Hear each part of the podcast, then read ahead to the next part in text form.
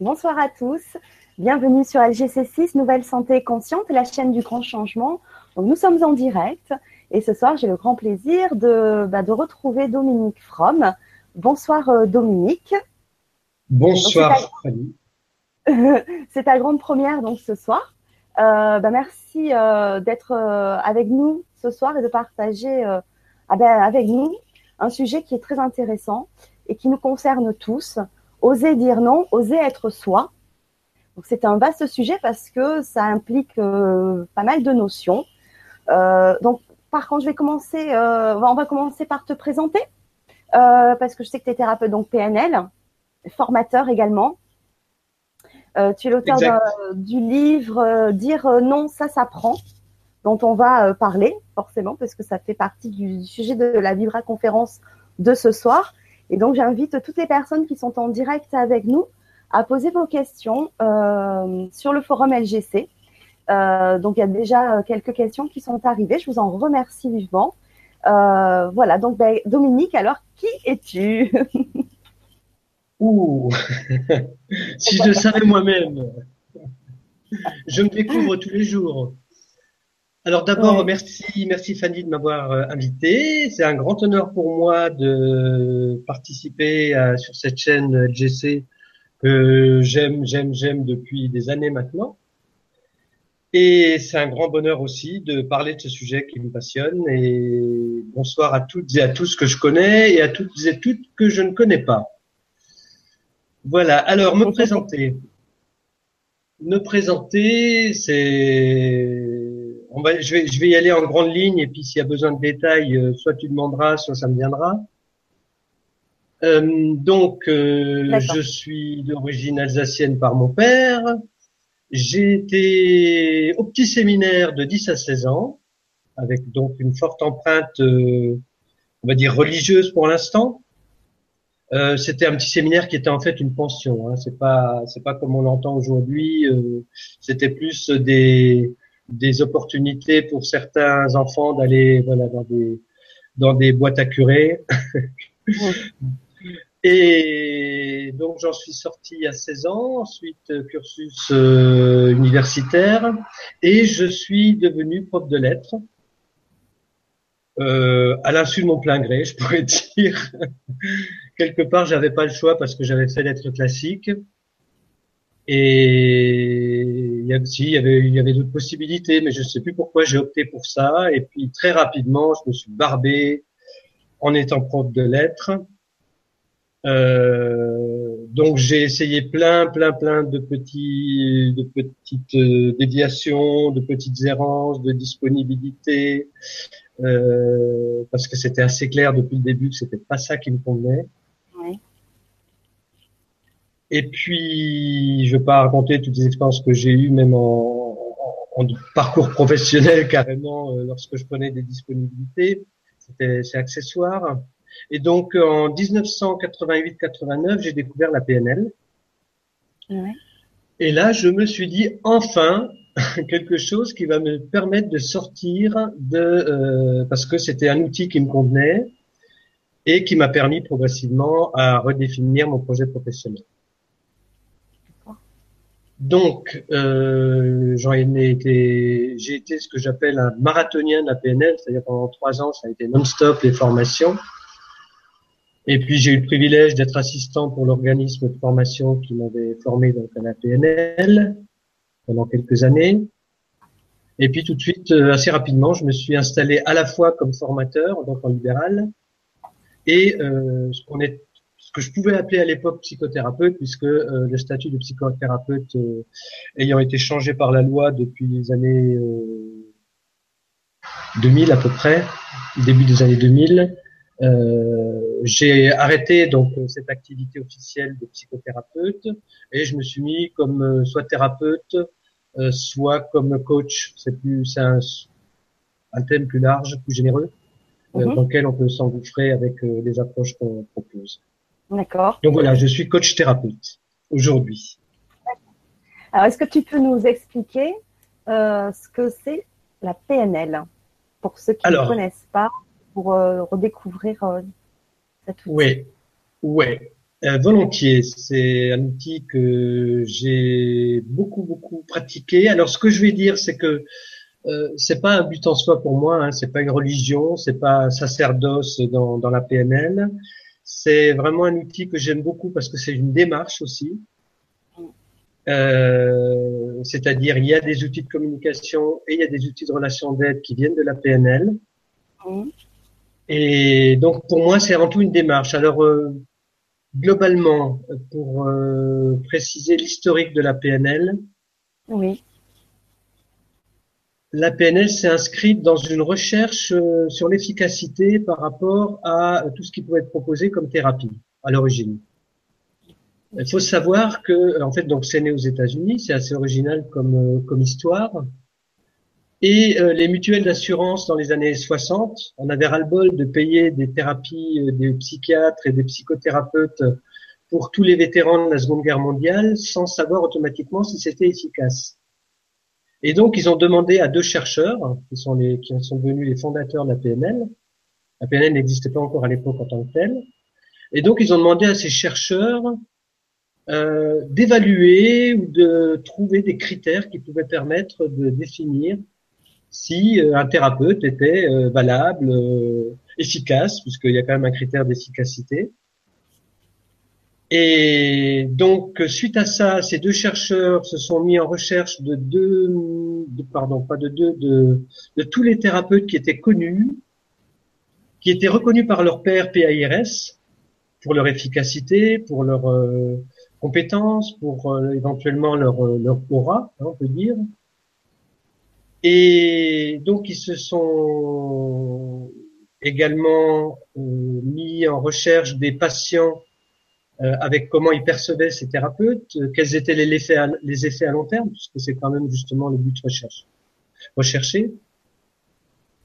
Et suite à ça, donc, ils ont mis en place ce qu'on appelle, en fait, au départ, la PNL s'appelle une modélisation d'excellence, c'est-à-dire que ayant repéré une bonne douzaine, quinzaine de thérapeutes reconnus, donc vraiment compétents aux États-Unis, entre autres, qui sont d'ailleurs des têtes de file des grandes lignes de la thérapie, hein, de la Gestalt, les fondateurs de la Gestalt, de la euh, de la thérapie familiale, de qu'est-ce qu'il y a encore comme autre? Il y avait Rogers qui a aussi qui a aussi été écrit dans leur euh, dans leurs études. Et ils ont donc ce qu'ils ont fait, c'est que ils ont filmé ces thérapeutes en action, en interaction avec leurs patients, bien sûr avec l'accord des deux. Ils ont fait des vidéos, des centaines et des centaines d'heures de vidéos. Et après, ils les ont lus, revus, euh, repassés en boucle pour repérer qu'est-ce qui pouvait déterminer que euh, ces gens-là avaient quelque chose de particulier.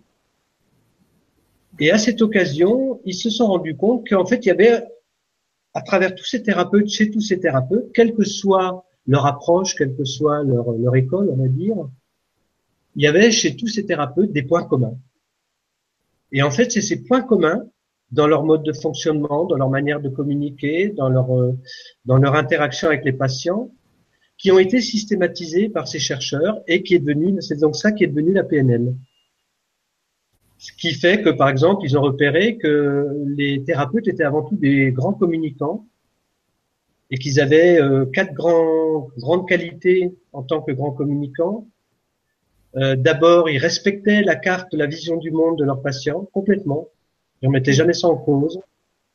Ensuite, ils avaient toujours un objectif clair, c'est-à-dire exactement, ils savaient exactement à tout moment on pouvait les interrompre, pourquoi ils avaient fait tel geste, pourquoi ils avaient interrompu le patient, pourquoi ils avaient proposé telle chose. Ensuite, ils avaient une grande, grande capacité à ce qu'on appelle en PNL euh, euh, exercer leur acuité sensorielle, c'est-à-dire à observer avec tout leur sens ce qui se passait chez le patient, l'impact de leur euh, de leurs gestes ou de leurs mots sur le patient. Et puis euh, également la quatrième qualité, c'est qu'ils avaient une grande flexibilité comportementale, c'est-à-dire que quand quelque chose ne marchait pas, ils s'embêtaient pas, ils passaient à autre chose. Voilà, ça c'est les points communs vraiment qui ont été repérés. Après, ce qui fait la spécificité de la PNL, ben, c'est la grande importance qui a été accordée au non-verbal grâce à ces recherches. On le sait maintenant, hein, il y a plus de 60% de la communication dans le non-verbal. Ouais. Et puis, euh, quoi dire d'autre sur la PNL euh, Moi, je voudrais savoir euh, à qui ça s'adresse? À, quel moment on va, on va s'adresser à un PNL Alors, c'est difficile à dire. Moi, je suis très, je suis dans une approche éclectique. C'est-à-dire que euh, il y a une école d'ailleurs euh, à Lyon, je ne sais pas si tu la connais ou tu en as entendu parler, qui s'appelle l'école éclectique. C'est un ensemble de psychiatres de, l'hôpital de, Lyon euh, qui ont fait des recherches avec toutes les approches existantes et tous les symptômes existants et ils ont essayé de voir quelle approche pouvait être la plus efficace par rapport à telle approche, par rapport à tel symptôme. Et puis, euh, ils se sont rendus compte également que bien sûr, ce qui était déterminant, mais ça on s'en doute, c'est le lien de confiance que le patient avait dans le thérapeute. Et ça, ça vaut pour toutes les thérapies, PNL euh, et autres, bien sûr. Tu t'en doutes hein. C'est ce qu'on appelle l'effet placebo humain, on pourrait dire. Oui.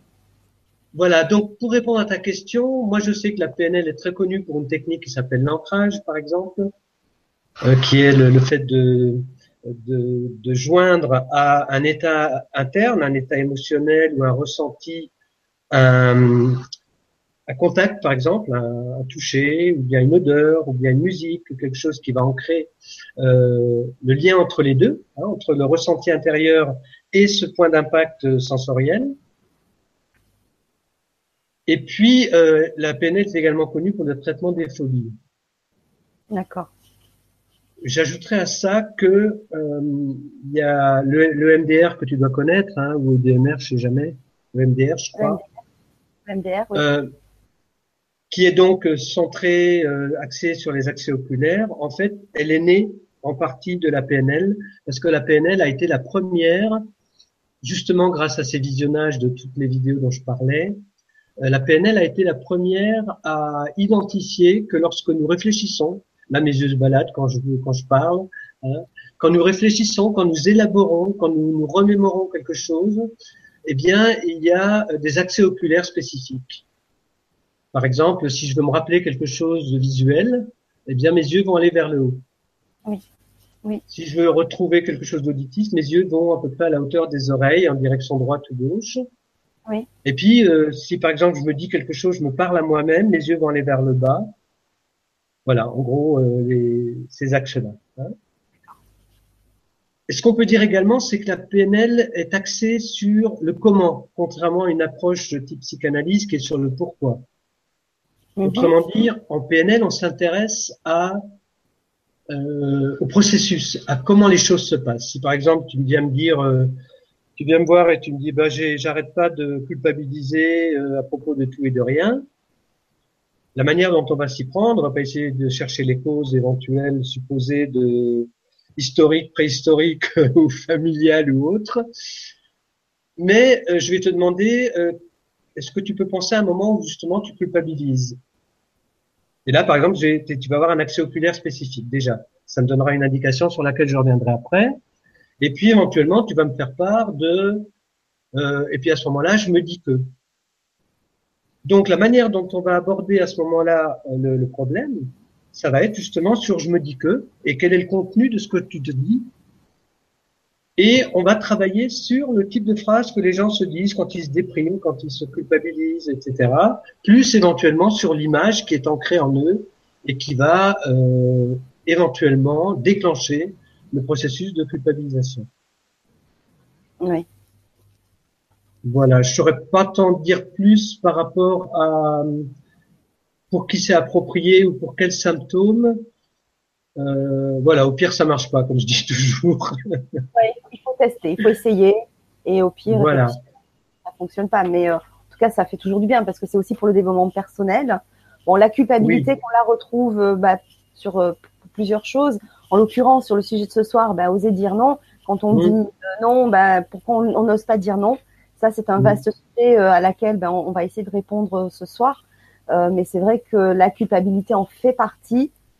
voilà, donc je, voulais commencer par un commentaire de Marie-Neige qui nous dit Coucou, bonsoir à vous deux et à tous ceux qui sont présents. Je l'attendais cette vibra, car on m'appelle Bisounours. Je ne sais pas dire non. Et cela même à des gens qui parfois m'ont fait du mal consciemment. Mm. J'ai une facilité à pardonner aux autres. Ce qui est terrible, c'est que j'exige beaucoup de moi-même et ne me pardonne pas. Ça devient un cercle vicieux, car si je m'en veux de ne pas tirer les leçons de ma crédulité ou de ma gentillesse, et en même temps, si je disais non, je m'en voudrais de ne pas avoir répondu présente à un appel à l'aide. Mm. C'est comme ça dans tous les domaines, famille, amis, travail, burn-out, euh, amour, accepter de vivre une relation dans laquelle je sais que je ne vais pas m'épanouir, mais où je sens que l'autre va grandir et être bien. Merci pour cette vibra qui, j'espère, me donnera les clés de la juste mesure. Marie-Neige, paix, joie, amour à tous. Merci Marie-Neige. Alors là, on voit même Marie-Neige, que je salue au passage, puisque on s'est parlé au téléphone euh, il y a quelque temps. D'accord. Pas pour ça, hein, pas pour ce sujet-là. D'accord. Donc voilà, là, il y a quand même pas mal de. de, de, de il y a de la matière. Il y a de la matière dans ce commentaire. Il y a, quasi, il y a quasiment tout. Hein, le, enfin, une bonne partie, en tout cas, de la thématique. Je voulais juste préciser, pour, avant de, de, de revenir éventuellement là-dessus, euh, puisque je pense que je pourrais y répondre déjà en partie. Oh oui. Je voulais juste préciser que justement, mon livre euh, Dire non, ça s'apprend, je l'avais élaboré dans une démarche PNL. C'est-à-dire que j'avais été à la rencontre, je m'étais rendu compte qu'il y avait des gens qui savaient très très bien dire non, c'était une évidence pour eux, et des gens qui au contraire euh, avaient du mal. Et en fait, je suis allé euh, voir, observer, euh, questionner en contraste les deux types de personnes. Et à partir de là, j'ai mis en place progressivement, j'ai mis en évidence plutôt la différence qui fait la différence. Et c'est ça qui m'a permis progressivement donc d'élaborer le, le, à la fois le bouquin et puis un outil dont je reparlerai plus tard qui, qui me sert beaucoup dans mes formations. D'accord. Alors, pour en venir à la, au propos de Marie-Neige. Euh, Marie-Neige, ce que je peux dire, c'est que lorsque on se précipite, ou lorsqu'en tout cas on donne la priorité à l'autre, puisque c'est de ça qu'il s'agit, c'est au dépend de soi. C'est-à-dire que très souvent, il faut savoir également, j'y reviendrai largement, la difficulté à dire non est liée à la peur d'être égoïste. D'où la culpabilité peut-être dont tu parlais tout à l'heure. Donc, en fait, si je ne prends pas en compte mon intérêt, mes besoins, euh, ce qui m'est essentiel à tout moment, ben c'est que je donne plus de place à l'autre qu'à moi. Et ça, à un niveau profond, essentiel, spirituel même, je dirais, et à un niveau systémique, c'est pas juste. Non seulement parce que c'est pas équilibré, mais parce que déjà il faut savoir, c'est que la seule personne que je peux vraiment faire évoluer, c'est moi. J'ai pas prise sur l'autre. Donc, en ne prenant pas en compte mes besoins, mes émotions, mes ressentis, eh ben, je nie une partie de moi, et donc je ne me respecte pas. Et donc, à un certain niveau, et je pense à un niveau très profond, je me fais du mal. Et il faut savoir que fondamentalement, je n'aide pas l'autre à travers ça. Parce que je l'aide je le soutiens à partir de ma défaillance, à partir de ma faiblesse à moi. Et c'est donc en faiblesse ou en déséquilibre que je suis en soutien pour l'autre. Je ne peux pas vraiment donner si je ne me donne pas à moi-même. Je ne peux pas nourrir l'autre si je ne me nourris pas moi-même. Je ne peux pas même aimer l'autre si je ne m'aime pas moi-même. C'est impossible à un niveau systémique. Ça implique un équilibre. Au moins, reconnaître que je vaux la même chose que l'autre. Pas plus, ni moins. Hein, on reviendra à la phrase que tu avais évoquée de mon bouquin l'autre jour, quand on en parlait. Hein. Soit charité bien ordonnée commence par soi-même, soit l'autre, tu disais que c'était, il y en a deux que je cite dans mon... Oui, j'avais noté. Euh, ah oui, tu aimeras ton prochain, voilà. Tu aimeras ton prochain comme toi-même. Voilà. qui en fait la, la résonance de cette phrase a, a, a changé en fait. Elle est, on la comprend plus euh, dans le sens euh, littéral. littéral, voilà. donc c'est vrai que du coup, ben c'est comme Marie-Neige, peut-être qu'il y a là aussi des schémas de fonctionnement, des mécanismes qui sont ancrés depuis de mm. nombreuses années. Et du coup, voilà, dire dire non, ben c'est pas, c'est vraiment pas facile. Alors, pourquoi d'ailleurs? Est-ce que euh, en écrivant ce livre, tu as pu trouver euh, des pistes, euh, des réponses à ah ben oui, oui, oui, oui, largement. Parce que c'est important de savoir pourquoi déjà aussi. Alors le pourquoi, je dirais que déjà par rapport à, la peur, en lien avec la peur d'être égoïste dont je parlais tout à l'heure, beaucoup de femmes qui ont cette difficulté à dire non sont marqués par ce que j'appellerais l'atavisme, ou en tout cas le vieil héritage de euh, la mère qui se sacrifie. Hein, C'est-à-dire qu'il y a dans, dans l'histoire de la féminité, du, pardon, de la femme plutôt, euh, une longue, euh, voilà, une longue histoire de sacrifice hein, de la femme pour ses enfants, après pour la famille, et donc elle, elle passe toujours au deuxième plan hein, dans, dans ces cas-là. Je crois qu'on en est encore très fortement marqué, en tout cas pour les, les femmes. Cela dit, je parlerai peut-être beaucoup des femmes. Euh, les hommes ont aussi leur, euh, leur part de difficulté à dire non, hein, dans d'autres registres, dans d'autres contextes, mais euh, ils sont tout autant marqués par cette difficulté. Ils le manifestent moins. Euh, ça va peut-être pas être dans le cadre familial ou dans le couple, comme c'est souvent le cas pour les dames, mais les hommes sont également concernés par cette difficulté. J'en ai des témoignages réguliers.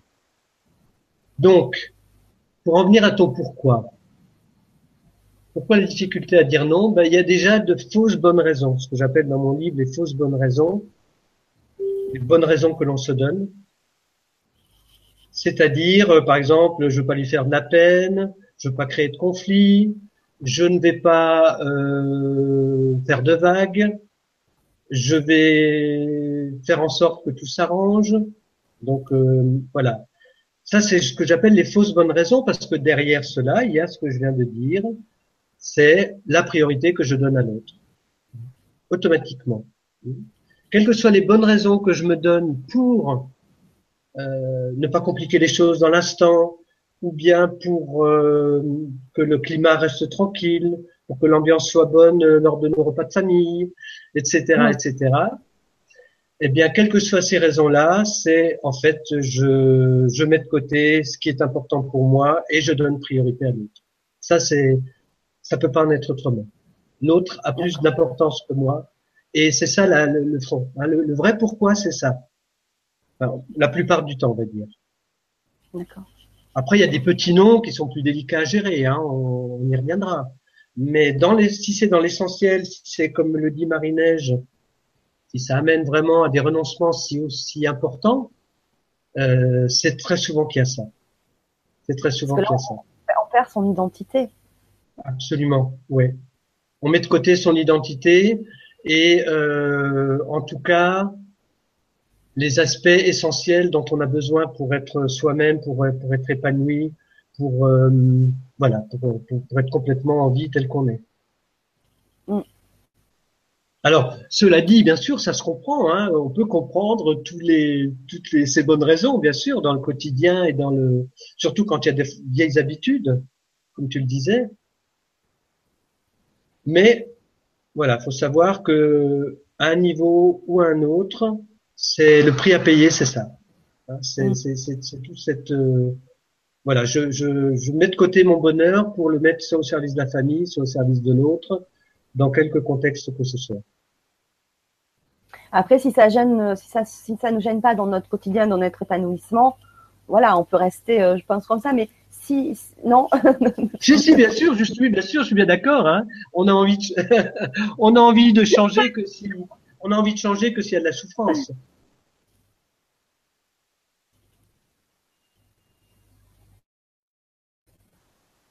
Tu ne m'entends pas? Oui, il, il y a une petite coupure.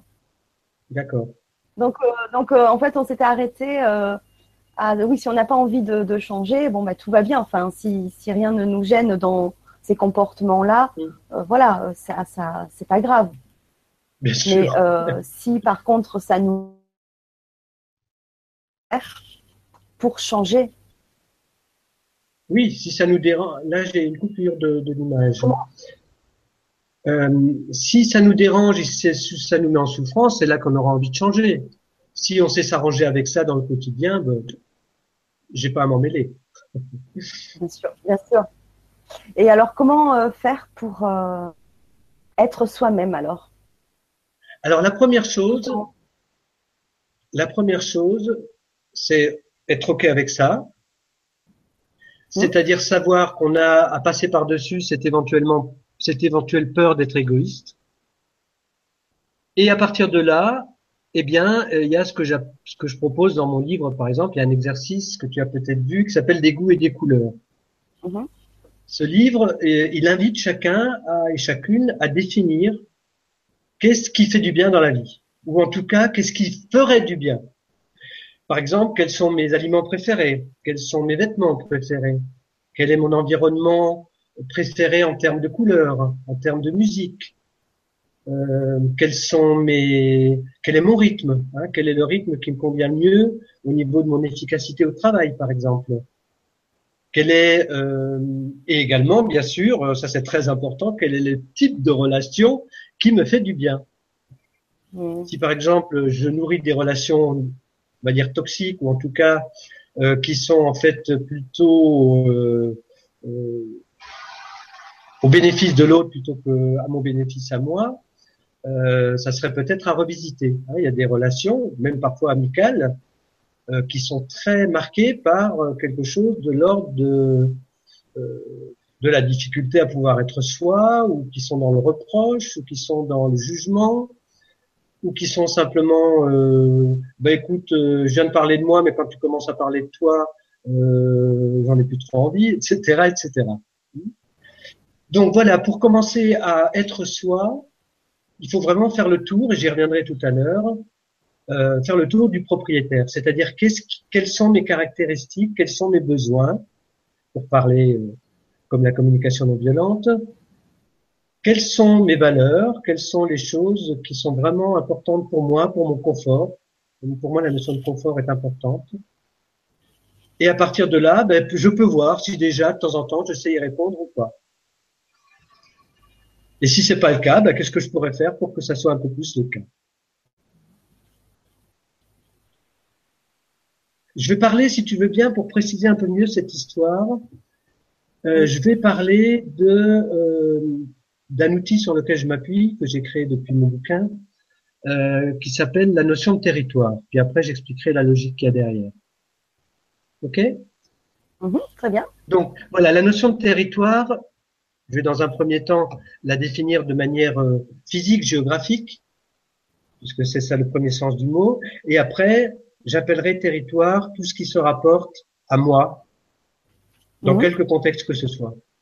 D'accord dans le champ personnel, professionnel, sportif, loisir, etc. Alors, qu'est-ce que c'est qu'un territoire? Je vais mettre là, devant l'écran, un territoire, c'est d'abord un espace, une zone, avec sa configuration, avec ses richesses, ce qu'on appelait dans le livre de géographie euh, les richesses du sol, du sous-sol, par exemple,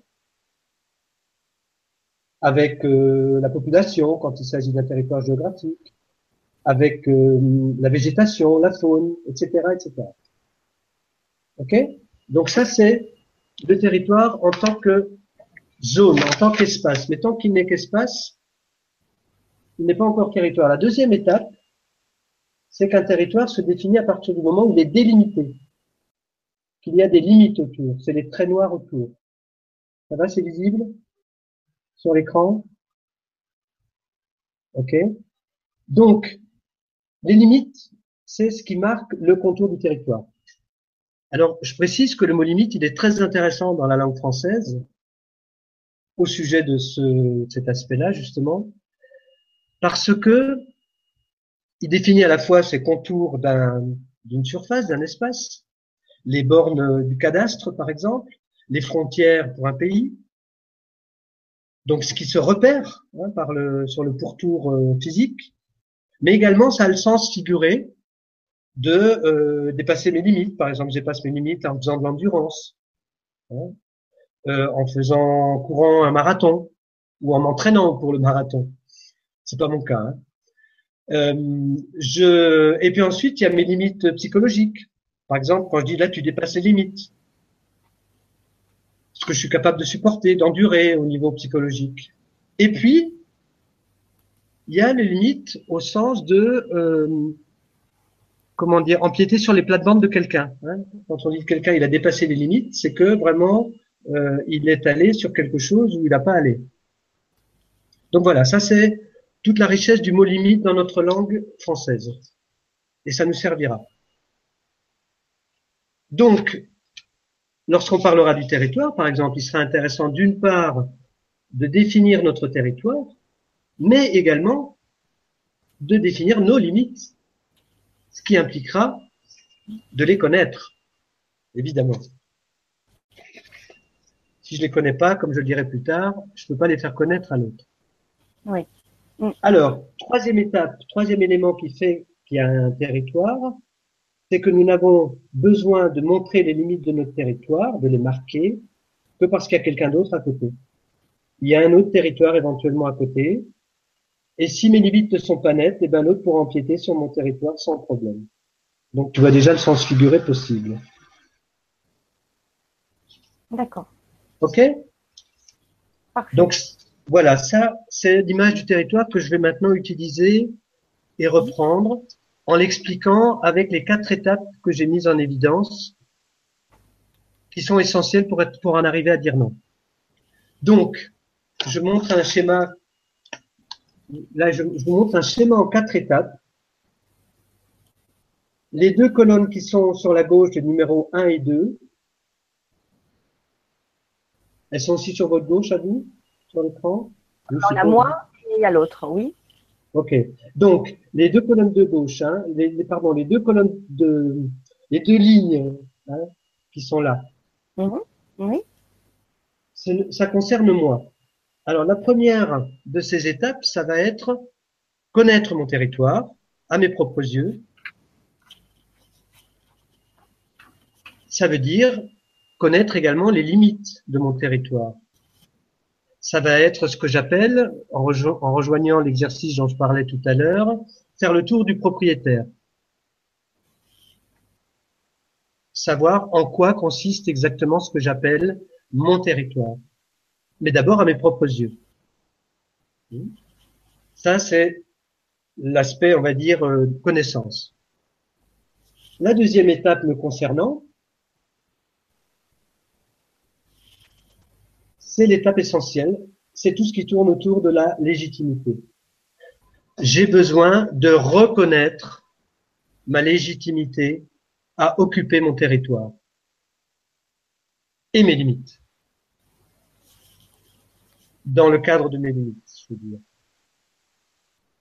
Donc, ça c'est la notion de je m'autorise à. Je suis autorisé à. Et cette légitimité, le plus souvent, ne peut venir que de moi. C'est pas à l'autre, à mon âge adulte, de me donner la légitimité pour être ce que je suis. Il n'y a que moi qui peux la construire et la remettre en place. Il se peut bien sûr que j'ai perdu, que j'ai tellement perdu le contact avec moi-même que j'ai besoin d'abord de restaurer cette légitimité avant de faire le tour de mon territoire. Donc j'ai besoin de savoir que j'ai le droit de d'avoir mon territoire avant de le faire respecter. Ça fait penser, pour, pour expliquer un peu cette histoire-là, bon, ça existe au niveau personnel, hein, au niveau d'histoire personnelle, mais si je prends l'histoire des esclaves à l'époque de Spartacus, des Romains donc. Les Romains, les esclaves, pardon, ils étaient esclaves de père en fils ou de mère en fille, et de génération en génération très souvent, sauf quand ils avaient la chance d'être affranchis. Et donc, au bout de quelques générations, ils ne savaient même pas qu'ils étaient des humains d'abord. Ok? Et quand il y a eu un Spartacus qui est venu leur dire Oh, oh, les amis, réveillez-vous, vous êtes des humains, vous avez droit de vous réveiller, vous avez droit de revendiquer votre dignité, puisque c'est la dignité qui est en jeu, ben c'est à ce moment-là qu'ils ont pu commencer à dire et à se dire ah ben oui c'est vrai On est des humains, donc on a tel besoin. Euh, donc on a, on a besoin, par exemple, de liberté. On a besoin de pouvoir évoluer dans des espaces qui sont les nôtres, etc., etc. Et c'est à ce moment-là qu'ils ont fait leur tour du propriétaire, au sens où je le donnais tout à l'heure. Ok? Moi, j'ai connu quelqu'un. Il avait tellement, en fait, son histoire, c'est assez évocateur pour, comprendre comment on peut perdre euh, le contact avec soi-même. Quand il était petit, à travers différentes séances, hein, mais quand il était petit, en fait, donc l'histoire peut avoir un intérêt quand même de temps en temps en PNL. Euh, chaque fois qu'on lui demandait son avis sur quelque chose, est-ce que tu aimerais ça ou est-ce que tu veux faire ceci, c'est sa mère qui répondait à sa place. Systématiquement. Donc à un moment donné, qu'est-ce qu'il se dit le gamin? Il dit c'est pas la peine que je me fasse de, que je me donne la peine de me consulter intérieurement, j'aime bien cette expression, que j'essaie de savoir qu'est-ce qui me qu'est-ce qui me convient ou pas, puisque de toute façon, ça sert à rien. Donc il a désappris à prêter attention à ce qui était important pour lui. Et plus tard, évidemment, il en a souffert dans sa relation euh, avec les femmes en, particulier à ce moment-là. Ok? Donc là, il était d'abord nécessaire de lui remettre, euh, de lui redonner l'information qu'il avait tout à fait le droit de prêter attention à ces signaux, à ces messages intérieurs sur lesquels je reviendrai parce que ça fait partie de la démarche. Et à partir de là, ben, il a pu euh, refaire le tour de son territoire. Alors, je prends, je passe à la troisième étape qui concerne l'autre. Peux-je te mettre un, peu plus loin pour qu'on puisse un peu plus voir? Oui. Là Ne bouge plus. Donc, la deuxième étape, c'est l'autre, c'est ça? La troisième, C'est vis-à-vis de l'autre. La, colonne, toute la colonne de droite est vis-à-vis de l'autre. La première colonne à gauche, c'était vis-à-vis de moi. la colonne de droite, ça va être vis-à-vis de l'autre. Et en plus, on va avoir de la symétrie. C'est-à-dire que si je connais mon territoire et mes limites, je vais pouvoir les faire connaître à l'autre, puisque c'est de ça qu'il s'agit dans la troisième étape, faire connaître à l'autre mon territoire, donner à l'autre les informations me concernant, sinon il n'est pas censé le savoir. Ça, c'est quelque chose sur quoi j'insiste beaucoup, c'est toujours le plus possible dans notre relation, faire savoir à l'autre où j'en suis. Sinon, euh, je lui demande de dîner, ou bien il devrait bien le savoir, hein, c'est ce qu'on va entendre souvent, mais il devrait bien savoir que j'aime pas les tulipes. Euh, ben, tant que je lui ai pas dit, il n'y a pas de raison qu'il le sache. Hein. Donc, euh, cette troisième étape, c'est bien faire connaître à l'autre mon territoire, mes besoins, etc. Et mes limites, donc. Bien sûr. Et la quatrième étape, elle est nourrie par ma légitimité. La quatrième étape, eh ben, c'est mon autorité. J'aurai pas d'autorité pour faire respecter mon territoire et mes limites si je n'ai pas un sentiment de légitimité vis-à-vis de moi-même. Tu parles d'autorité. Oui. Alors pourquoi je parle d'autorité? Parce que c'est l'autorité naturelle. C'est euh, dans l'histoire du petit lapin blanc, si j'ai le temps, j'y reviendrai plus tard. Le petit lapin blanc, quand il dit non au loup, il le fait avec la même autorité que le loup l'a menacé de le manger. Hein, le loup l'a de lui en disant toi je te mange demain. Tous les autres animaux avaient dit ah bon? d'une voix résignée. Et face au loup qui vient devant lui avec sa voix méchante et sans appel et qui lui dit toi je te mange demain. Eh ben, le petit lapin blanc, il se redresse sur son train arrière et d'une voix tout aussi ferme et sans appel, il dit ah non. Et à ce moment-là, le loup prend son calepin et fait Ah bon, ben je te raye de ma liste. Voilà. C'est ça l'autorité. C'est cette autorité qui coule de source. C'est pas l'autorité euh, vis-à-vis de quelqu'un, sur quelqu'un.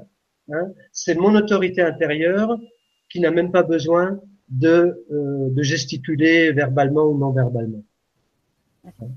C'est ça que j'appelle l'autorité. C'est peut-être pas le mot adéquat, peut-être qu'il est trop connoté, mais voilà, pour moi, euh, c'est le plus parlant. D'accord. D'accord? Donc voilà les quatre étapes hein, qui sont nécessaires par rapport à cette histoire de territoire, selon moi. Et donc, il est intéressant si, ben, soit en général, c'est sur moi que je vais travailler en premier, hein, Euh, donc, soit je refais le tour de mon territoire, je redéfinis un peu mieux vis-à-vis de moi-même qu'est-ce qui est important pour moi, qu'est-ce qui compte. Et à partir de là, je vérifie si je peux m'installer un peu plus dans une légitimité, m'autoriser à me reconnaître le droit d'eux et accepter de prendre soin de moi autant au moins que l'autre, que de l'autre. Je rajouterais d'ailleurs quelque chose par rapport à cette histoire d'égoïsme. Hein, J'ai dit que il pouvait y avoir derrière la difficulté à dire non, la peur d'être égoïste. Il va pas s'agir à ce moment-là de revendiquer oui, oui, c'est bien d'être égoïste. Parce que ça le fait pas dans notre langue française. Le mot égoïste, il est marqué négativement. Ouais. Hein? Je vais pas dire oui, oui, si, c'est bien d'être égoïste. Par contre, je vais dire oui, c'est bien et autorisé de prendre soin de soi. Hein, je faut pas reprendre le mot égoïste, sinon on se piège. D'accord? Je crois que c'est important de préciser ça. voilà. Alors maintenant, oui? Joli. De prendre soin de soi, c'est joli. oui, ça me semble. Oui, c'est une formule que j'aime bien. Oui, oui. Ouais. Le soin de soi. Puis c'est si vrai. Mais oui, oui, c'est vital. Et c'est vital. Si je nourris pas tous les aspects essentiels de moi, je, je ne peux être que entre guillemets terne. Je ne peux pas, je ne suis pas dans la pleine dimension de, de mon rayonnement, de mon être, de ma, voilà, de mon épanouissement.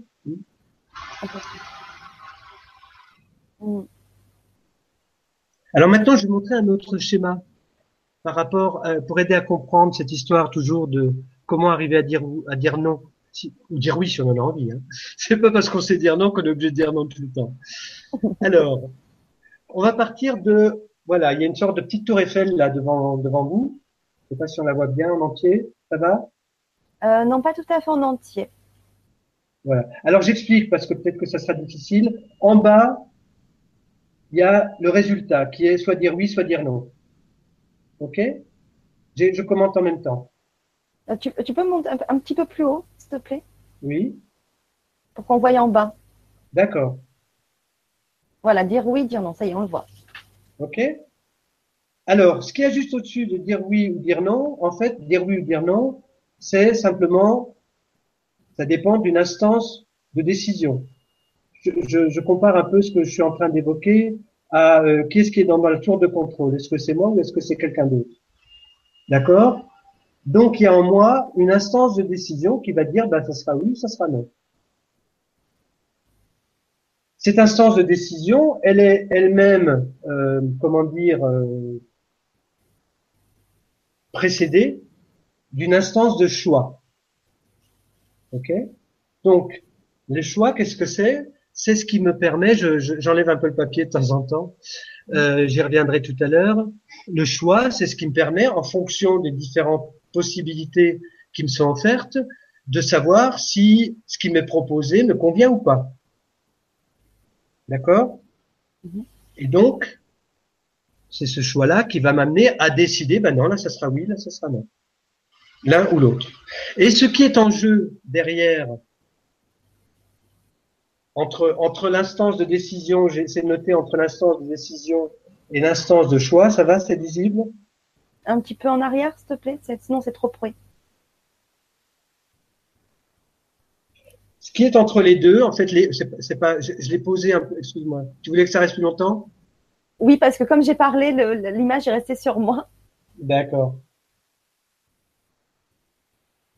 Donc, ce qui est entre l'instance de décision et l'instance de choix, enfin, je l'ai mis à cet endroit-là, mais c'est pas localisable de cette manière-là, c'est en fait la clé d'être capable de dire non, c'est se dire oui à soi-même. Ça, c'est pour moi, c'est essentiel. La vraie question, c'est ça. Est-ce que je me dis oui à moi-même ou pas? Après, que je sois capable de dire oui ou non, ou bien que je dise non ou oui, selon les cas, c'est secondaire. OK? Maintenant, ce qui est tout en haut, qui est tout en haut de, cette, euh, de cette tour Eiffel, là, ou de cette tour de contrôle, c'est ce qui va être le point de départ en fait de ce qui nous de ce qui nous habite, c'est-à-dire c'est tous nos signaux. intérieur, tous nos messages intérieurs, notre intuition, euh, nos émotions, tout ce qui existe à l'intérieur de nous, mais qui ne prennent vie que si nous les prenons en compte. Et donc, un des enjeux par rapport à cette méthodologie là que je viens de montrer, c'est se mettre à l'écoute de soi. Accepter de se mettre à l'écoute de soi. Ce qui va impliquer, par exemple, effectivement, comme tout à l'heure je le disais, faire le tour du propriétaire. C'est ça, euh, se mettre à l'écoute de soi. Hein? Qu'est-ce qui est important pour moi? Euh, Quelle est ma petite voix qui me fait du bien? Quelle est la petite voix qui me qui me dévalorise? Euh, Qu'est-ce que je me dis quand ça va bien? Qu'est-ce que je me dis quand ça va pas bien? Est-ce que je prête attention à mes intuitions? Parce qu'on a tous des intuitions. Il faut savoir les valider. Il faut savoir vérifier. Alors ça, c'est important. Les gens savent pas trop s'ils peuvent faire confiance à leurs intuitions. Alors moi, je recommande une méthode assez simple. C'est que, par exemple, si j'ai une petite voix, une petite voix qui me dit oh ne va pas là-bas, euh, c'est pas intéressant pour toi. Mettons. Je vérifie après coup que j'ai bien fait d'écouter. Et si à deux ou trois reprises cette petite voix, il se vérifie qu'elle avait raison, eh ben je sais que cette petite voix, je peux l'écouter. Ouais. Ok. Ouais. Donc il y a vraiment, oui, il y a, il y a vraiment. Moi, j'ai connu un gars qui, qui avait carrément, lui, c'était son intuition, c'était du flair. Il l'avait vraiment, et c'était pas une image. Il avait une odeur, un parfum qui lui venait. En, donc c'était une odeur assez spéciale quand il avait à ne pas avoir confiance. Et il avait un parfum, un autre parfum qui lui venait au nez. C'était vraiment au nez, hein, lorsqu'il pouvait y aller tranquillement. Et je l'ai aidé à identifier les deux, et c'était clair. Il était restaurateur, il avait plein de représentants de commerce qui venaient le voir, et, très souvent il se faisait euh, bananer euh, et, et, embringuer dans des trucs qui, qui, étaient sans intérêt. Et puis chaque, chaque fois il me disait mais pourtant il me faisait ce geste-là, pourtant. Et puis après je, l'ai aidé à identifier, mais oui c'était du flair, c'était ton flair. Hein Donc lui c'était le flair. Je lui ai dit il y avait la petite voix. Ça peut être des flashs parfois qu'on peut avoir. Et donc, on a juste à valider, c'est ce que je l'avais aidé à faire, lui, à valider en revenant sur certaines expériences que oui, tel parfum, tu avais raison, tu aurais eu raison de, faire attention, hein, parce qu'il te, te, disait que, il te faisait savoir que, et tel autre parfum, tu aurais pu faire attention davantage, parce qu'il pouvait te dire, te faire savoir que tu pouvais y aller en confiance. C'est clair? Ah, très clair, ouais, c'est c'est génial. Oui, c'est vrai qu'on a tous des intuitions. Maintenant, il faut savoir euh, effectivement les déterminer, mais c'est être à l'écoute. Euh, elles sont là. Voilà. Déjà savoir qu'elles sont là et accepter de se mettre à l'écoute d'eux. Hein, parce que si on a désappris, comme je le disais tout à l'heure, euh, de leur prêter attention, ben elles, elles, elles se manifestent pour rien, hein, dans le vide, on va dire. Alors que si j'y prête attention et si je commence à vérifier si chaque fois que j'ai une intuition, elle est fondée après coup, eh ben, je peux y aller. Et je me gagne du temps. Mm. Voilà un petit, un petit aperçu des démarches euh, qui pourront être utiles à Marinège, j'imagine. Oui, parce que le Marinège nous a répondu et euh, a remis notre question, et puis après on passera aux questions des autres personnes. Mm. Pour euh, répondre à, à, son premier commentaire, elle nous dit mm. merci, c'est tout à fait cela. Je me nourris du bonheur que je vois et sens dans l'autre. Hmm. Je ne supporterai pas d'être égoïste. Et oui, je suis. Alors, tiens, on revient sur le mot égoïste. Donc, tu en as parlé entre temps. Je suis infirmière et la dimension des soins que je donne est globale et totale. Et oui, je crois que je suis moins importante que les autres. Et voilà, merci. Super. Ben, merci surtout euh, de, pointer, de pointer le lien avec l'infirmière. Oui. Et oui, euh, il peut y avoir une tentation quand on est infirmière, effectivement, de se précipiter vers la souffrance de l'autre. Normal, hein, par, par, euh, enfin, c'est pas normal, mais ça fait partie d'un réflexe professionnel qui se comprend. Puis c'est, si c'est une vocation, c'est parce que voilà, c'est inné aussi chez elle d'aller, euh, d'aller vers les autres à ce point-là. Tout à fait. Mais pas euh, je t'entends pas bien. Là. pas bien. Je disais, c'est, euh, ça n'empêchera pas si elle met ses propres limites euh, de d'être de faire son travail aussi bien. Voilà. Écoute, elle, a tout ce qu'il faut comme info. à elle de jouer. À toi de jouer, Marie-Neige. Mais merci en tout cas d'avoir témoigné. Oui, merci beaucoup. Euh, alors ensuite, on a euh, Alma qui nous dit la question que je me pose toujours. Si nous sommes dans le respect de soi et bien centré, devoir dire non ne devient-il pas superflu? Par exemple, Prenons les grands exemples, Bouddha, Jésus, etc.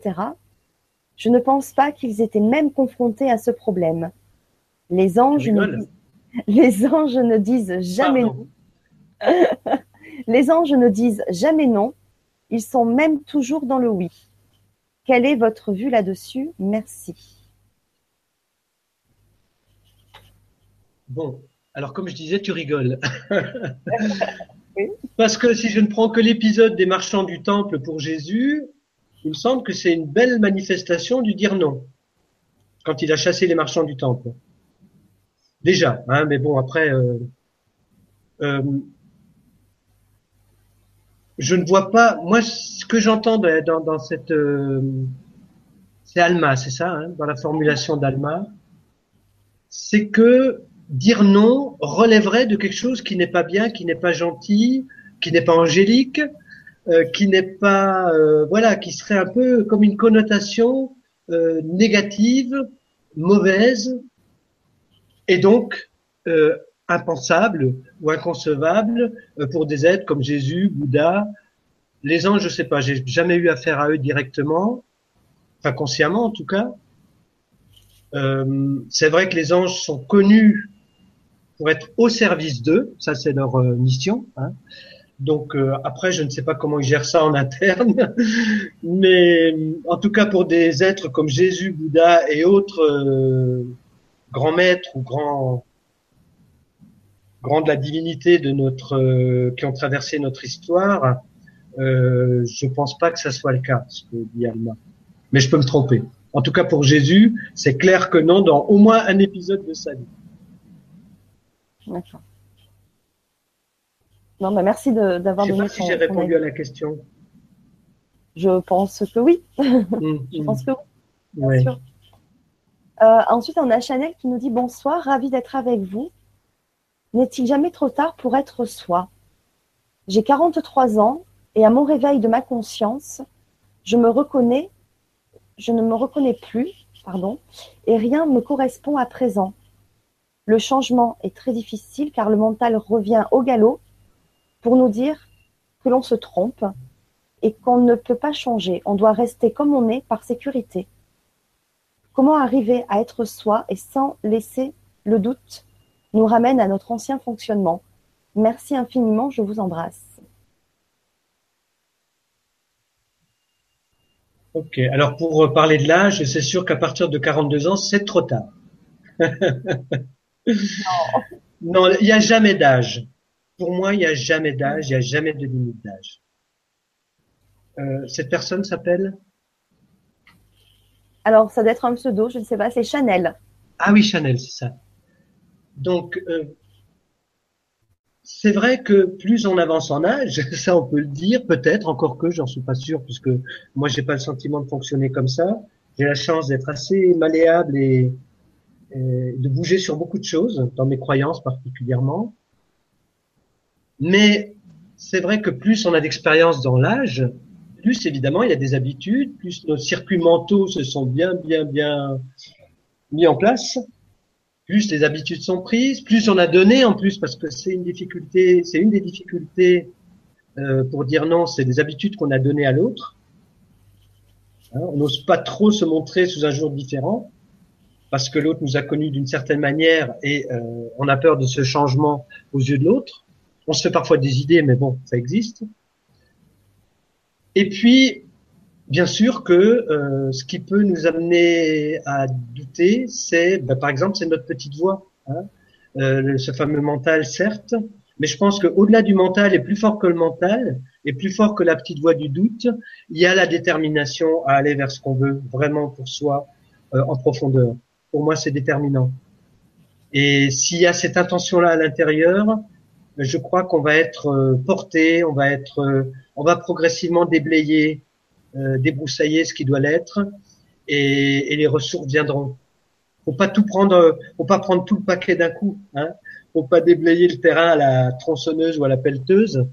Euh, faut vraiment y aller tout doucement par élagage, repérer ce qui peut être le plus facile. Je crois que c'est important toujours de commencer par le plus facile dans ce qui nous quand nous entreprenons quelque chose de comme ça. Si je me mets tout de suite une montagne devant moi, ben je vais baisser les bras. Je vais pas avoir le courage d'aller jusqu'au bout.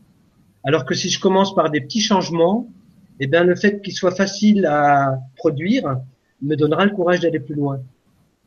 Ouais, ouais, ouais. Mais il faut y aller par étapes. Voilà.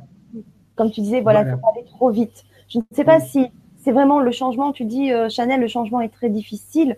Alors, ça peut l'être effectivement, euh, mais c'est surtout que c'est peut-être, ça semble peut-être un peu long, voilà, parce qu'il faut y aller vraiment par étapes. On peut pas tout faire d'un coup, on peut pas tout changer d'un coup, mais même pour soi, ça serait euh, trop peut-être compliqué à, à tout, tout, gérer, mais mais voilà, petit à petit, comme tu disais, étape par étape.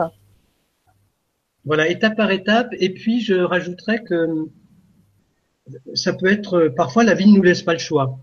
C'est-à-dire, c'est la vie qui nous amène un défi ou une opportunité, un cadeau. Euh, je, pense par exemple aux gens qui sont passés par les expériences de mort imminente. Euh, on sait très bien que beaucoup reviennent en, ayant leur vision de la vie complètement euh, transformée parce que ça relativise, ça relativise complètement le, le, la hiérarchie des choses, hein, le sens des choses. Et voilà, je, je souhaite à personne de passer par là, évidemment, mais c'est pour dire que on ne sait jamais par où le changement peut arriver. Et le changement, pour moi, en soi, n'est pas difficile. Il est simplement, euh, il peut nous paraître démesuré, il peut nous paraître difficile parce que nous ne savons pas par quel bout le prendre, par exemple. Hein. Mais euh, en soi, le changement, c'est le changement. La vie, en fait, est changement en permanence. Euh, mais à partir du moment où je pense qu'il y a une détermination intérieure à aller vers quelque chose d'autre, eh bien, euh, soit nous allons trouver faire les rencontres, trouver les bouquins ou je ne sais quoi ou quelle Vibra conférence qui va nous aider, euh, soit les, les, choses se produiront au fur et à mesure. Enfin, moi, j'ai une grande confiance dans la vie à ce niveau-là. Mais pour peu que mon choix et mon envie de changer soient justes, qu'elles viennent de moi.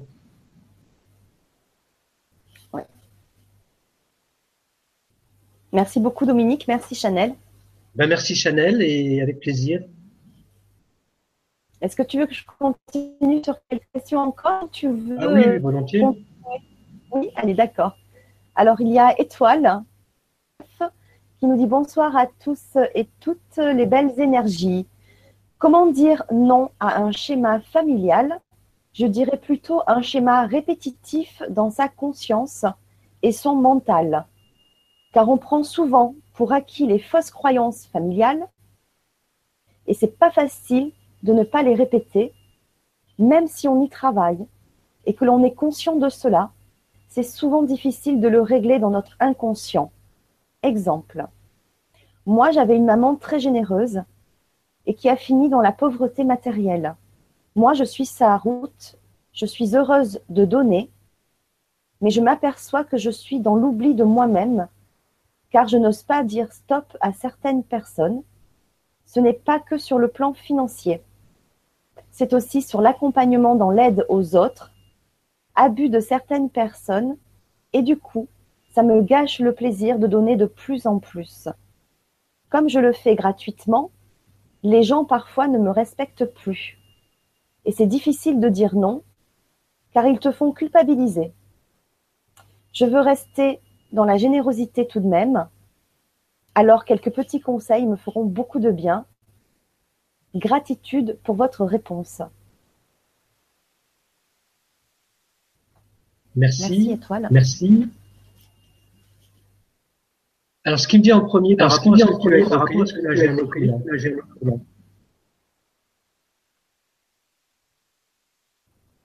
c'est les gens ont tendance à me culpabiliser. Euh, elle, dit à la fin quelque chose comme ça, ou euh, en plus ils entendent?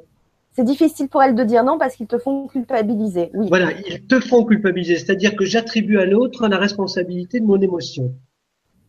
Et pour moi, ce n'est pas acceptable. On est toujours responsable de nos émotions. D'une part, l'autre n'a pas ce pouvoir-là sur moi.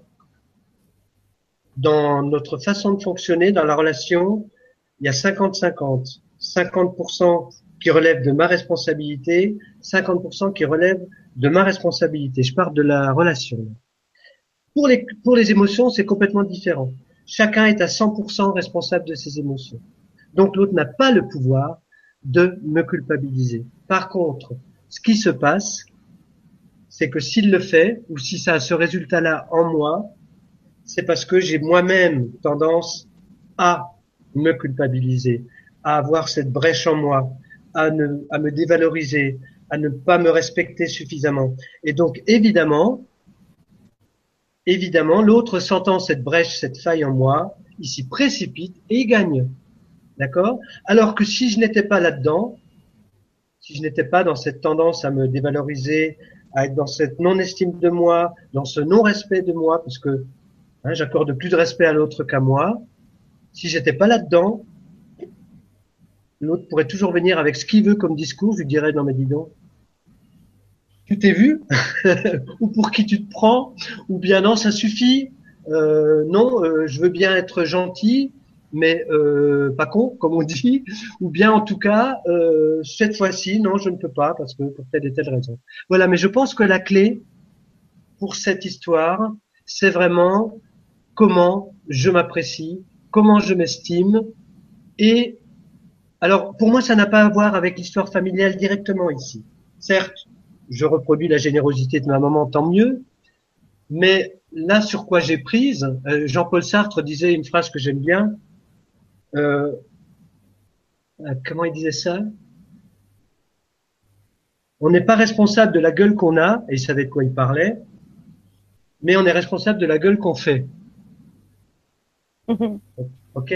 C'est-à-dire que ce qui a été, peut-être, il y a des choses qui ont été, euh, qui me sont venues par héritage, des croyances, des, des modes de fonctionnement, bien sûr, mais la question est maintenant, à tout moment, qu'est-ce que j'en fais aujourd'hui?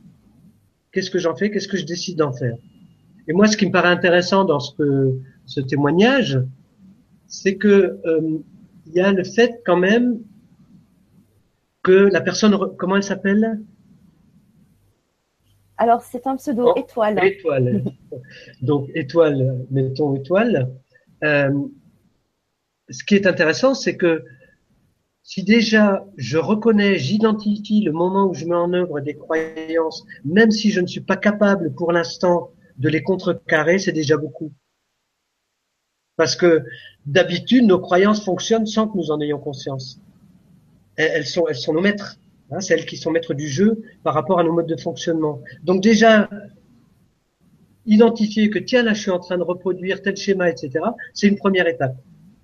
Sinon, je ne saurais même pas que je suis en train, euh, que je suis le jouet de ces croyances-là. D'accord.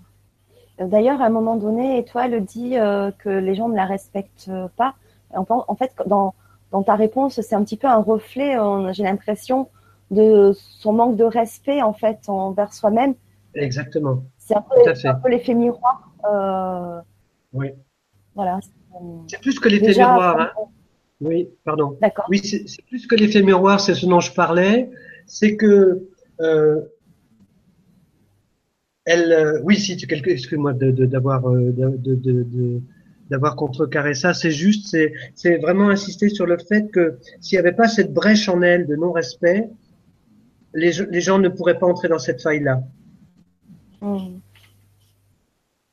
Parce qu'en fait, on attire, hein, on attire les, les, les gens qui, euh, qui viennent euh, correspondre exactement à nos faiblesses, à nos failles. Et ils le sentent. Il y a, il y a un sixième sens qui, hein, la victime va trouver son bourreau, etc., etc. Et le bourreau va trouver sa victime, bien sûr.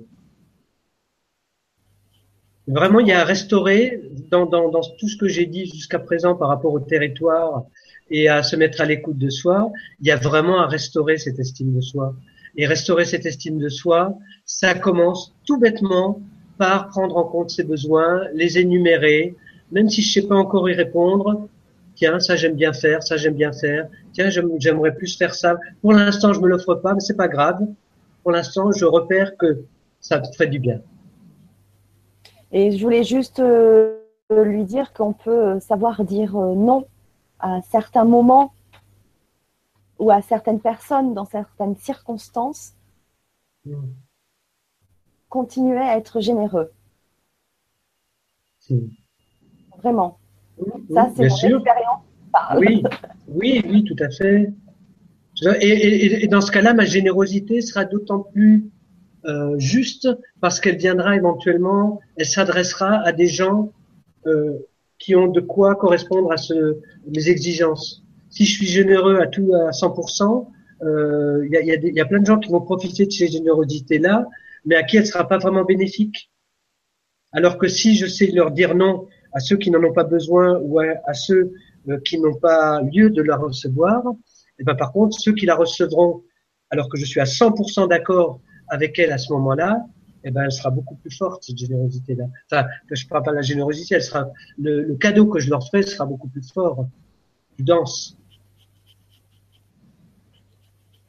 Ah oui, absolument.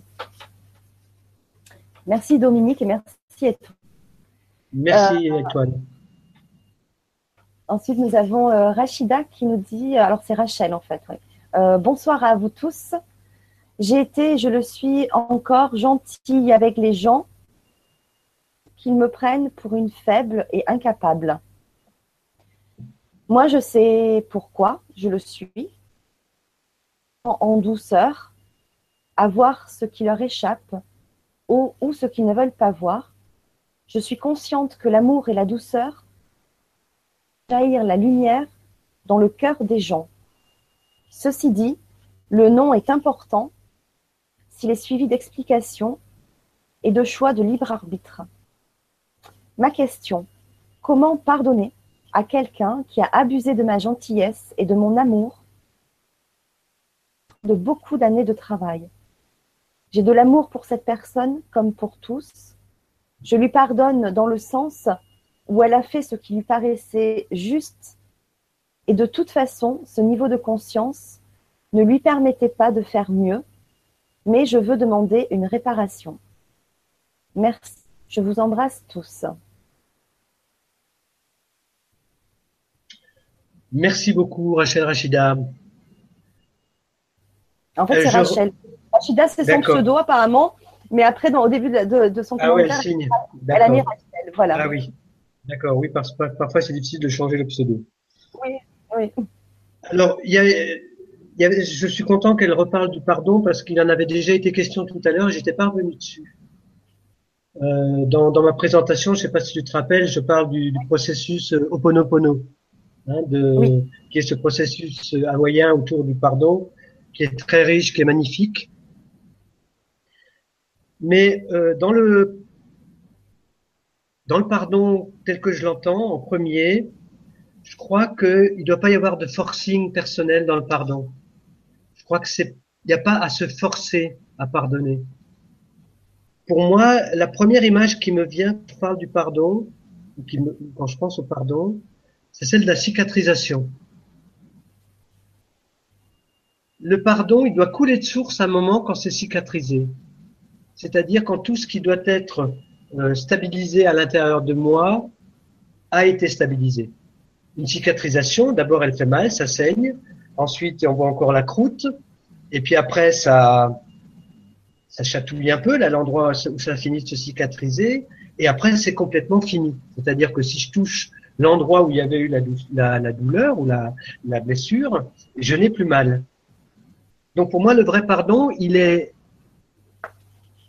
il est là quand effectivement il n'y a plus, il n'y a pas lieu de se forcer à, y a pas, ce n'est pas une résignation.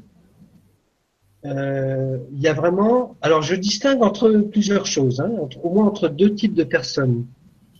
Euh, on a parlé tout à l'heure des Jésus, Bouddha. J'aurais pu parler de Sœur Emmanuel, Mère Teresa ou l'abbé Pierre. Ces gens-là, ils savaient pousser des gueulantes aussi, et ils savaient dire non. Et bien, de la même manière, il y a des êtres qui sont tellement dans l'amour, mais qui savent se faire respecter par ailleurs, qu'effectivement, ils savent pardonner très facilement. Parce que pour moi, ça relève presque à ce moment-là de l'amour inconditionnel, hein, que c'est une dimension divine du pardon. Et soit c'est là, soit c'est pas là. À moins de passer par le processus Oponopono qui est beaucoup plus, plus riche et plus systémique que ça. Pardon. Donc, pour en revenir à ça, à cette histoire de pardon, je crois que c'est important que Rachel, tu continues à considérer tout ce que tu n'as pas à accepter ou tout ce que tu as accepté de manière inappropriée de la part de cette personne, tout ce en quoi ça contribue à, euh, te mettre dans la difficulté. Et je crois que c'est important, on est souvent dans, certains milieux spirituels, euh, on a tendance à se précipiter vers l'amour inconditionnel euh, au détriment justement de se faire respecter. On a tendance à se précipiter vers ce pardon qui pour moi est mal compris dans ce contexte-là, au détriment de ce qui est vraiment essentiel. Je crois que si on est capable, là aussi, de poser les limites à l'autre, on se fera plus respecter. On se respectera plus soi-même et on se fera plus respecter. Dans le long terme. Peut-être que l'autre va en baver ou l'autre va être en colère ou je ne sais quoi d'autre, certes, ça lui appartient. Mais au moins, les choses seront posées de manière juste et appropriée. Voilà ce qui me vient à propos de cette histoire de pardon et du fait qu'elle se soit fait gruger, entre guillemets, si j'ai bien compris, euh, sur quelque chose d'assez important euh, en termes financiers ou, matériels.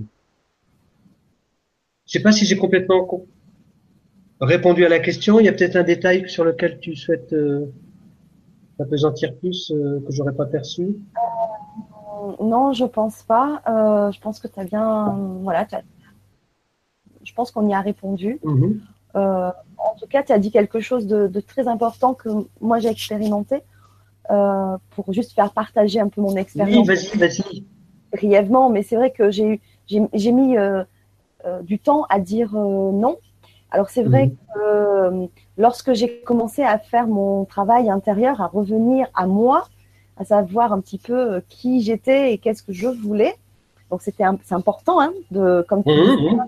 définir ton territoire, euh, définir. moi je le voyais pas comme ça, hein, mais euh, mais enfin c'est ça en revient un petit peu au même. Oui, bien sûr. du coup, automatiquement, on en arrive à un moment donné à pour se respecter aussi et que l'autre te respecte, eh bien de dire non.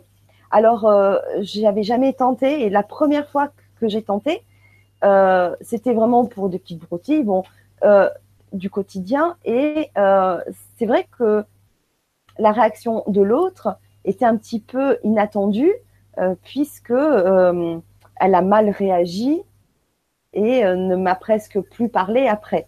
Mmh, mmh. C'est quelque chose d'important, c'est que la réaction des autres ne m'appartient pas elle ne vous appartient pas. C'est son histoire. Et qu'on ne doit pas culpabiliser par rapport à ça. Alors c'est vrai que ça engendre plein de questions. Euh, moi, en tout cas, c'est ce qui s'est passé quand j'ai dit non pour la première fois. Et puis par la suite, j'ai continué.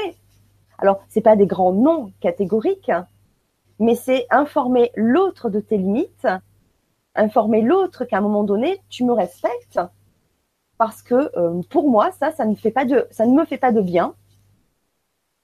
Donc, je dis stop aussi. Alors non, c'est aussi stop. Hein. Je, je, je, ne, je, ne, veux plus entendre ça, je ne veux plus, etc. Mais effectivement, on ne peut pas euh, connaître la réaction de l'autre. Et puis, surtout, on ne peut pas la maîtriser. Enfin, euh, on, aimerait on aimerait que l'autre accepte, tout simplement en, résonance avec ce qu'on dit et simultanément, sauf que ça ne peut pas se produire comme ça, d'autant plus quand l'autre n'a pas l'habitude aussi de nous voir euh, réagir ainsi. Mais en tout cas, euh, vraiment, je souligne ce que tu as dit, euh, la réaction de l'autre ne t'appartient pas. Et si l'autre n'est pas dans l'acceptation, c'est que ben à ce moment-là, euh, ça va être peut-être un peu dur ce que je vais dire, mais cette personne-là n'a plus rien à faire avec nous. Enfin, c'est, vous voyez euh, ce que je veux dire. Enfin, c'est difficile. Alors, c'est vrai qu'à un moment donné, il y a un peu de nettoyage entre guillemets qui se fait hein, autour de nous. Mais effectivement, quand on commence à se respecter, quand on commence à s'écouter, et quand on commence à expérimenter vraiment l'amour de soi, etc., eh bien, il y a d'autres personnes qui viennent. Tu disais tout à l'heure pour le témoignage de quelqu'un euh, qu'effectivement, on attire qui on est finalement au fond de soi. Et effectivement, alors il y a peut-être des gens qui vont s'éloigner petit à petit, et puis mais d'autres arriveront, mais qui eux euh, grâce à eux, on va se nourrir, on va grandir, on va s'épanouir. Les relations, en fait, sont complètement différentes. Donc, euh, c'est vrai qu'aujourd'hui, je suis très heureuse de, de m'affirmer aussi, parce que c'est aussi s'affirmer, dire non. Et encore, euh, pas plus tard qu'hier, j'ai vraiment, j'ai pas dit non, j'ai pas dit le mot non, mais je me suis affirmée en disant voilà, moi j'ai mes limites et maintenant c'est stop. Voilà, je suis pas d'accord ça fait un, tollé, mais c'est pas grave, ça ne m'appartient pas. En tout cas, moi, je suis bien avec ça. Je suis en accord avec ce que j'ai dit, euh, avec ma décision. Maintenant, euh, l'autre, s'il ne la respecte pas, je n'ai plus rien à faire dans cet endroit, quoi. Enfin, voilà, vous voyez, ou avec des gens, euh, voilà. Je ne sais pas si j'ai été claire, si tu veux rebondir sur ça, mais en tout cas, voilà, moi, mon expérience. En tout cas, oser, vraiment, c'est vraiment le titre, c'est oser essayez, essayez. Et même si c'est avec des gens très proches, hein. moi, ça a été euh, aussi bien des gens qui avaient bon, plus ou moins de, de, l'importance, et puis euh, aussi dans ma famille. C'est difficile, hein, quand ce sont des gens qu'on aime très fort. C'est très difficile. Mais à un moment donné, je crois que si... Euh, oui, parce qu'à l'inverse, tu peux dire à quel prix je maintiens le lien. Exactement jusqu'à quel point je vais me continuer à me faire polluer, jusqu'à quel point, bah, c'est ce que tu disais. Où sont mes limites? Quelles sont mes limites? Parce qu'on n'y réfléchit pas à ça. On accumule, on accumule, et, et, mais après, à un moment donné, comme quelqu'un disait, bah oui, voilà, dans son travail, il y a un burn-out. Ouais. On va pas quand même en obliger à avoir un burn-out ou avoir une maladie. Hein, le maladie. Mmh. Voilà, non, non, n'en arrivons pas là, ou à une dépression, ou, presque à gâcher en fait euh, tout son potentiel dans sa vie, euh, parce que sa vie, on la vit soi-même. C'est pour nous, c'est pas pour les autres, et même si ce sont des gens qu'on aime très fort, voilà. Oui. Oui, oui. Mais vraiment oser, oser, essayer. Mmh. Mais les choses, mais petit à petit, sur des petites choses d'abord c'est un apprentissage. Je trouve que pour moi, en tout cas, je l'ai vécu comme ça, comme un apprentissage. Eh bien, je te remercie beaucoup pour ce témoignage. Il va tout à fait, euh, je ne peux que qu'applaudir et être d'accord avec tout, tout, tout. Hein. euh, je ne vais pas reprendre, je vais rebondir éventuellement par rapport à quelque chose. Mais oui, oui, c'est super que tu le formules de cette manière-là, parce qu'effectivement, je crois qu'un des enjeux euh, de cette histoire, c'est la, la, relation et la peur qu'on a de perdre l'autre, euh, ce qui est parfois une utopie. Enfin, c'est pas une utopie, mais ce qui est faux d'ailleurs. Souvent, l'autre gagne parfois euh, à nous voir différents et plus riches. Et, euh, effectivement, beaucoup de, de, gens sont dans le renoncement ou dans la non-capacité à dire non parce qu'ils ont peur de perdre l'autre à un niveau ou à un autre, ou la peur de se retrouver seul. Dans les couples, c'est souvent le cas, etc., etc. Hein. Donc effectivement, euh, comme tu le dis toi-même, parfois c'est largement gagné par après, ou récupéré par après. Euh, d'ailleurs, je voulais euh, rajouter quelque chose, un, exemple différent qui n'est pas dans, automatiquement dans le nom, mais la mise, ce que j'appelle la mise au point c'est-à-dire euh, remettre les choses à leur place par, quand on s'est fait bouffer, par exemple, ou quand on n'a pas osé s'affirmer. Il m'arrive de travailler avec des gens, par exemple, qui sont secrétaires de mairie et dans des petites communes. Et souvent, le maire les a connus, petites filles, euh, les a croisées dans la rue avec les parents, et donc le prénom, et, euh, et le tu, etc., etc.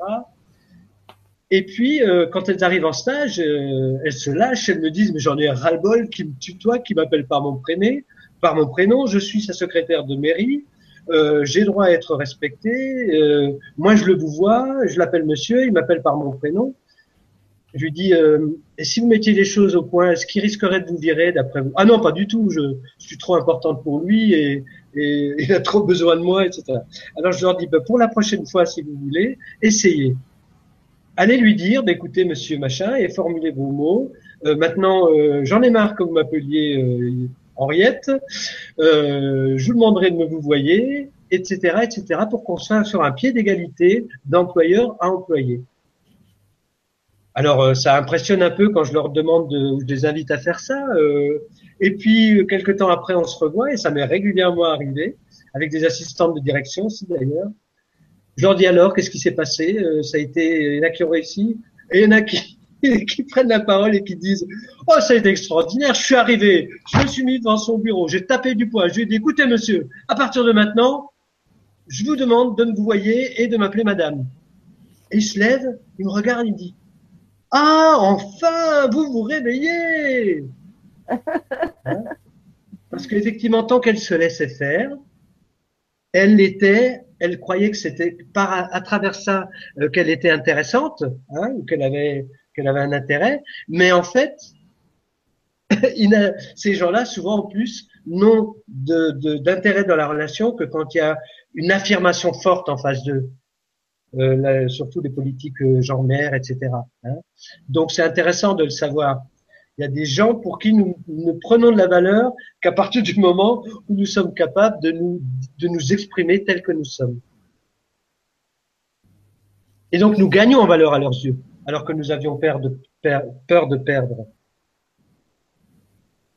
Je ne sais pas si cet exemple est parlant, mais... Si, très parlant, oui, oui, bien sûr, oui, oui, oui. Euh, oui, oui, bien sûr, bien sûr.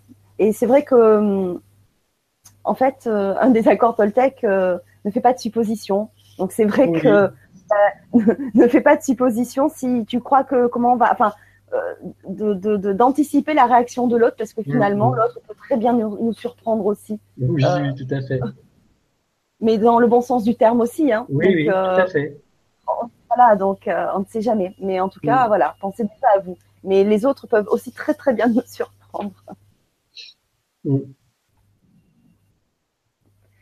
Euh, donc, on a Marie-Neige qui nous dit bah, merci à Dominique. Avec plaisir, Marie-Neige. Avec plaisir. je connaissais et que j'avais du mal à mettre en pratique. Hmm. Euh, mais peu à peu, j'avance. Merci infiniment. Voilà, merci beaucoup, Marie-Neige. Merci, merci. Euh, là, pour l'instant, il n'y a plus de questions. Alors, est-ce que tu voulais rajouter quelque chose, Dominique? Alors, euh, écoute, je crois que j'ai vraiment fait le tour du propriétaire, c'est le cas de le dire, hein, par rapport à la, thématique.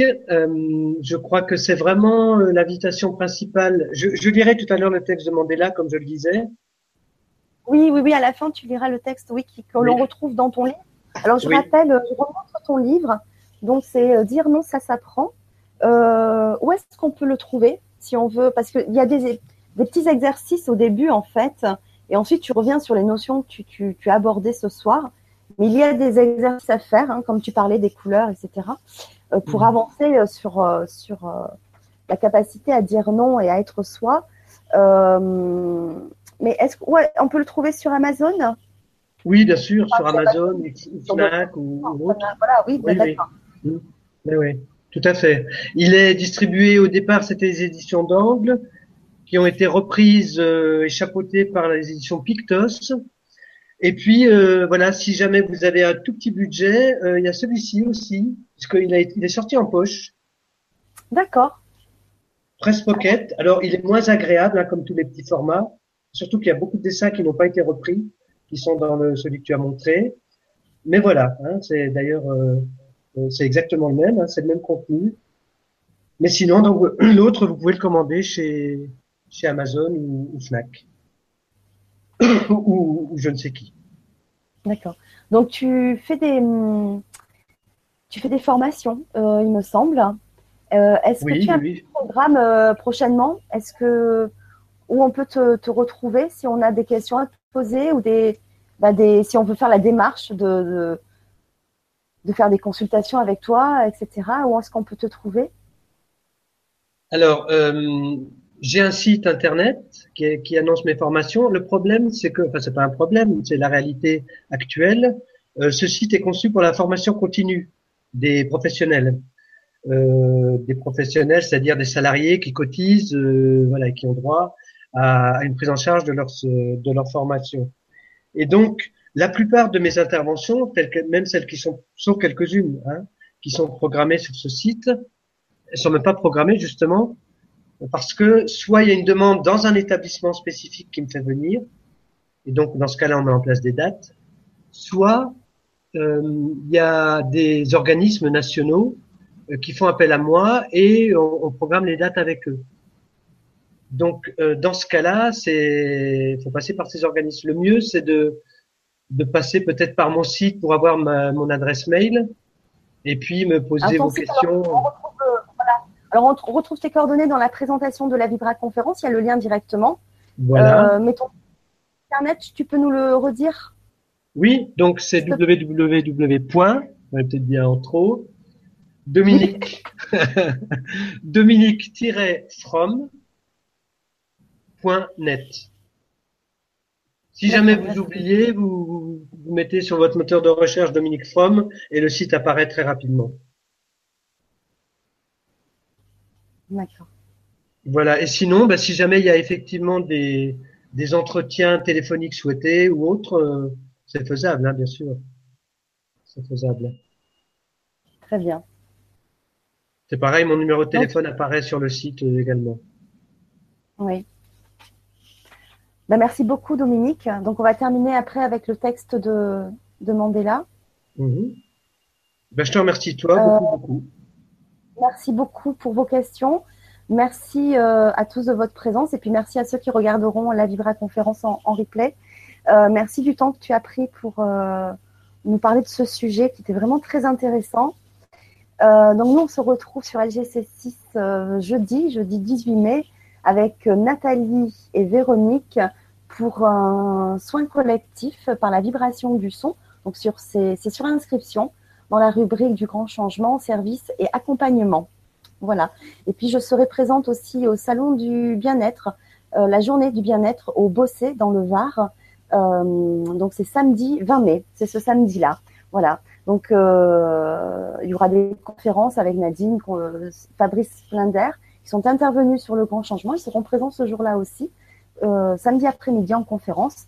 Et puis plein de thérapeutes aussi pour aller à leur rencontre. Donc voilà, ça va être une journée très intéressante euh, aussi à passer tous ensemble. Voilà. Donc je te laisse euh, bah, le petit mot de la fin, euh, Dominique, avec mmh. la lecture du texte. Voilà, merci. Donc, grand, grand merci à toi de, de m'avoir fait confiance.